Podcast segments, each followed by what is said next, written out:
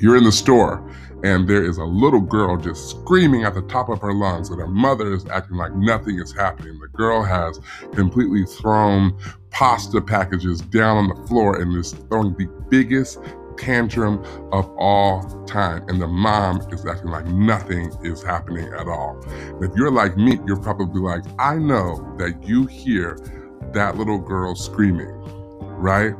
Well, guess what? I learned that that is an approach called planned ignoring. And today, we're going to talk about how we can use this approach to manage our interpersonal relationships with adults. Stay tuned.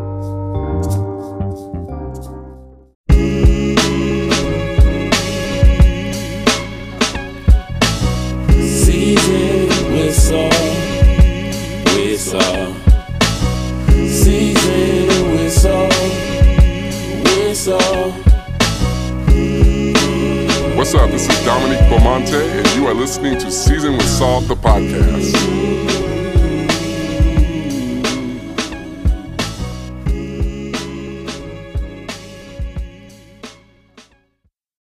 It has it has literally always puzzled me how parents can hear their children screaming and be completely non-responsive. I also realized that it's probably a part of my personality type because I am the type of person that responds to everything. And the example that I gave of the child screaming in the store is one of those examples where I like I'm the person who is like, oh my gosh, like answer little Julie. Like I'll give little Julie a look, even as, as a stranger, to be like, you ought to stop that crying. But everybody's not liking me. So anyway, fast forward to last weekend. I everybody has like their favorite group chat, right? So I in my in my group chat with three of my friends, I tell them that I sent an email relaying some information that I was asked to communicate. And one of the people who was on the email responded with some idiotic response that I was like, oh my gosh, I just, I don't know if I should respond or not. And what I realized is the person was intending to get a response out of me. So I give my friends a little context and I say, I'm not really sure how to respond because I know what this person is up to. So one of my friends who is a behavioral therapist said, in behavior therapy, we have a tactic called planned ignoring, not to be confused with planned ignorance. So a person like me goes into deep thought, like, what is planned ignoring and why am I just learning about it? Being the young scholar that I am, the term like really piqued my interest. And so I spent like the next 20 minutes like acting like I was paying attention to the group chat, but I was really like in my car Googling planned ignorance. And then I ended up watching a YouTube video. And this is what I learned that planned ignoring is it is the procedure of planned ignoring, or rather, the, the procedure of planned ignoring, it really involves deliberate inattention to the occurrence of targeted behaviors. In other words, people like parents identify behaviors that function as a means of getting their attention and selectively ignore them. Selectively ignore them. So I dig a little bit deeper into what planned ignoring is, and I learned that it is an extinction procedure. And the, the term extinction or extinction refers to discontinuing the rewarding of a behavior that has previously been rewarded. So, in other words, generally, when the child cries, then their need for attention has been responded to. So they learn that the way to get attention is to cry. So the extinction procedure of planned ignoring says that I'm going to take the behavior that I have normally responded quickly to, and I'm going to ignore it in order to communicate that I am no longer rewarding that behavior. See where I'm see what I'm hopefully you see what I'm saying. So extinction is an intervention strategy that has been widely shown to be effective in reducing rates of inappropriate behavior, namely in children. So naturally, I'm thinking, okay, my friend has put me up on this strategy that tends to work for children, but how might I engage this strategy with adults? And so, first of all, I think it's really important to think through the ways in which people work to get attention. And when I was working in management and had gone through this training, my initial management job, one of the core things that they taught us is that generally when people are doing things to get your attention, the work is really to tap into what their needs are. So rather than arguing with them about what they are doing, we're taught to get to the bottom of what it is that they need in order to change their behavior. And so, as I started thinking about this particular instance that I'm a part of, here's some of the things that come to the surface for me. Some people move through the world manifesting their insecurities and they attach certain insecurities to you, especially if they feel threatened. And so their need for your attention might not even be really about you. And so when you know what someone's needs are, then it becomes a little bit easier to respond to or appropriately ignore their behavior. Now, this is crazy because, like I told you all earlier, I'm the type of person that feels like you always, I respond to every email, I respond to every text. I'm like, well, not necessarily like, you know, if you just text to say hi, I'm bad at that. But like, if if I'm in a confrontational interaction with someone, there will be a back and forth. And so now, as I've matured and gotten older, like I've gotten a lot better. But in my 20s, listen, you don't want to send me a crazy email because I will drop two or three paragraphs on you if I don't like what you said. Anyway, back to this concept of planned ignoring. Planned ignoring is supposed to end the practice of rewarding bad behavior. However, there are some critics that argue that it is not the best strategy. And so here's some truths that I was thinking about when I'm thinking about this idea of just planning to ignore someone in order to reverse behavior. You can ignore behavior without ignoring the person, right? Because there's some people that if you ignore them, then it could have some dangerous implications in the future, right? So you don't want a child to grow up thinking that you cannot be responsive to their needs. If you're in a marriage, sometimes it can be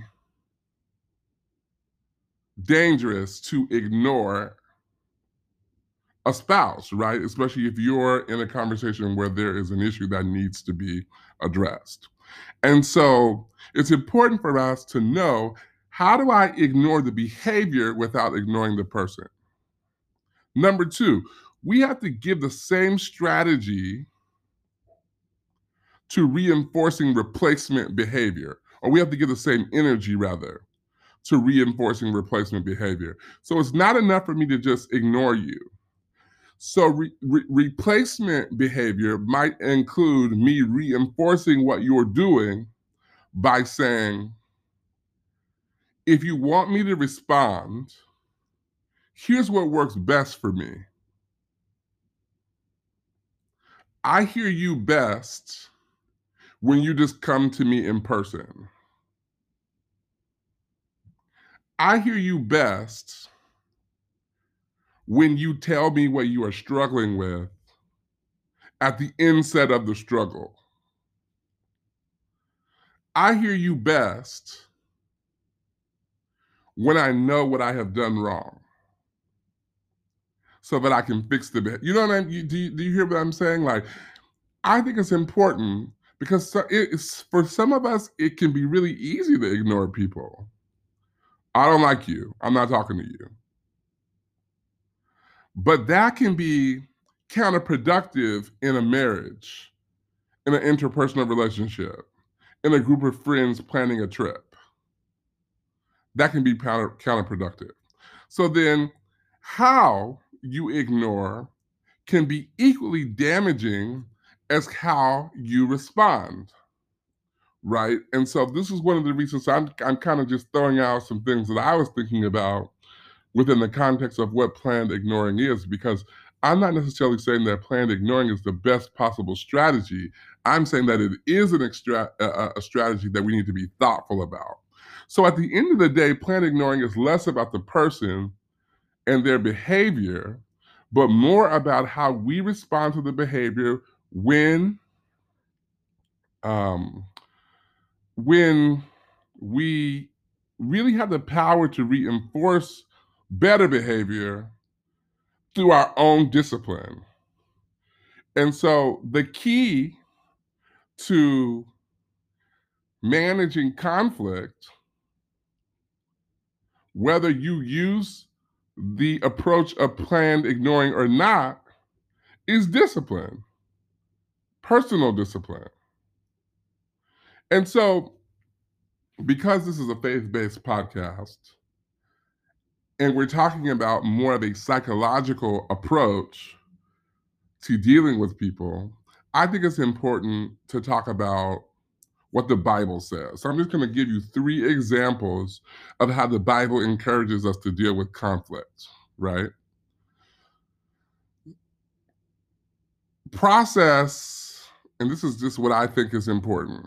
I think we need to process how we internalize behavior by managing our response time. And so you may not be able to ignore the behavior there might be some behavior that you cannot ignore. It might be detrimental for you to ignore the behavior. And so take into consideration what James 1 and 19 says. Wherefore, my beloved brethren, let every man be swift to hear, slow to speak, and slow to wrath. Right? And so sometimes it's better to ask questions and listen before you respond like I said earlier, that management tool that I, I was given when I first started my management journey, everybody has a need. And most people are acting out of their need. And they just need somebody to assess what that need might be. That that that requires, my brothers and sisters, heeding to James 1 and 19. You got to be just as quick to hear as you are to speak and you got to be slow to speak and you got to be slow to wrath. And I love the Bible because it's so practical, right? The Bible tells us be angry, but sin not. That's discipline. All right, number two, we have to get our thoughts under control. We have to get to a place of peace before, my friends, before we join the other person where they want us to be. Because some people are intentionally trying to take us to a place that is not going to be helpful for us because we're going to respond in the same way that triggered people respond. Here's a prompt to try. When I am triggered, what emotion do I feel and how do I manage them through my thoughts? When I'm triggered, what emotion do I feel and how do I manage those emotions through my thoughts? Because sometimes what we do is before we approach the person, we make assumptions based on our own bias and our own context that really make the situation worse than it really is. Let's consider Philippians 4 and 8. Because a part of our ability to effectively manage relationships with other people is how we think,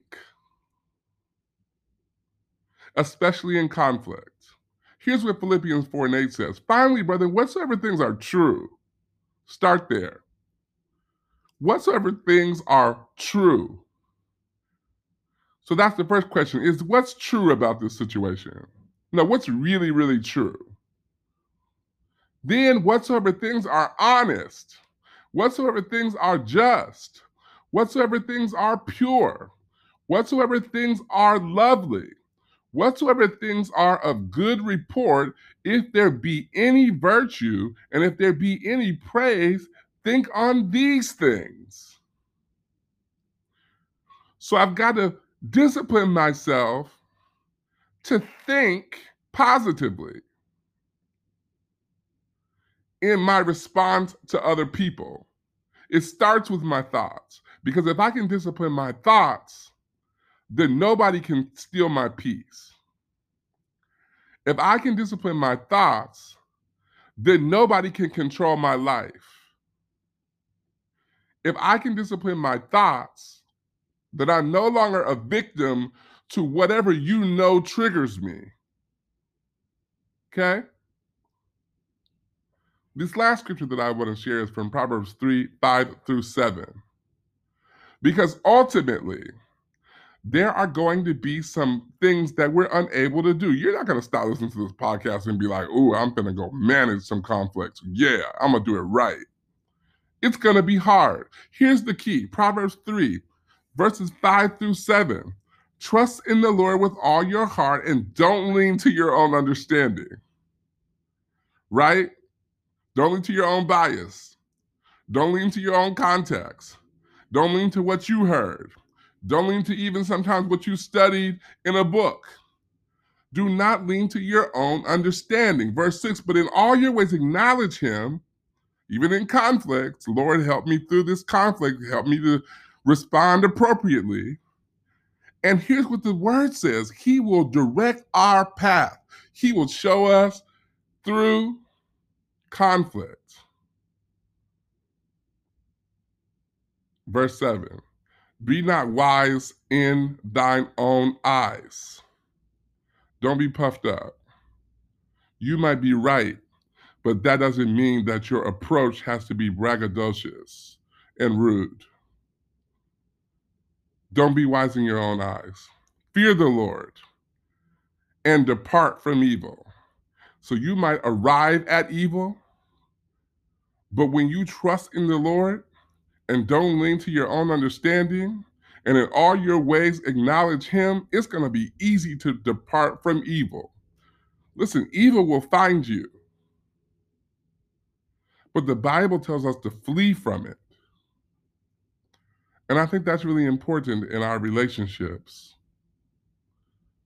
I think that's really important in our relationships.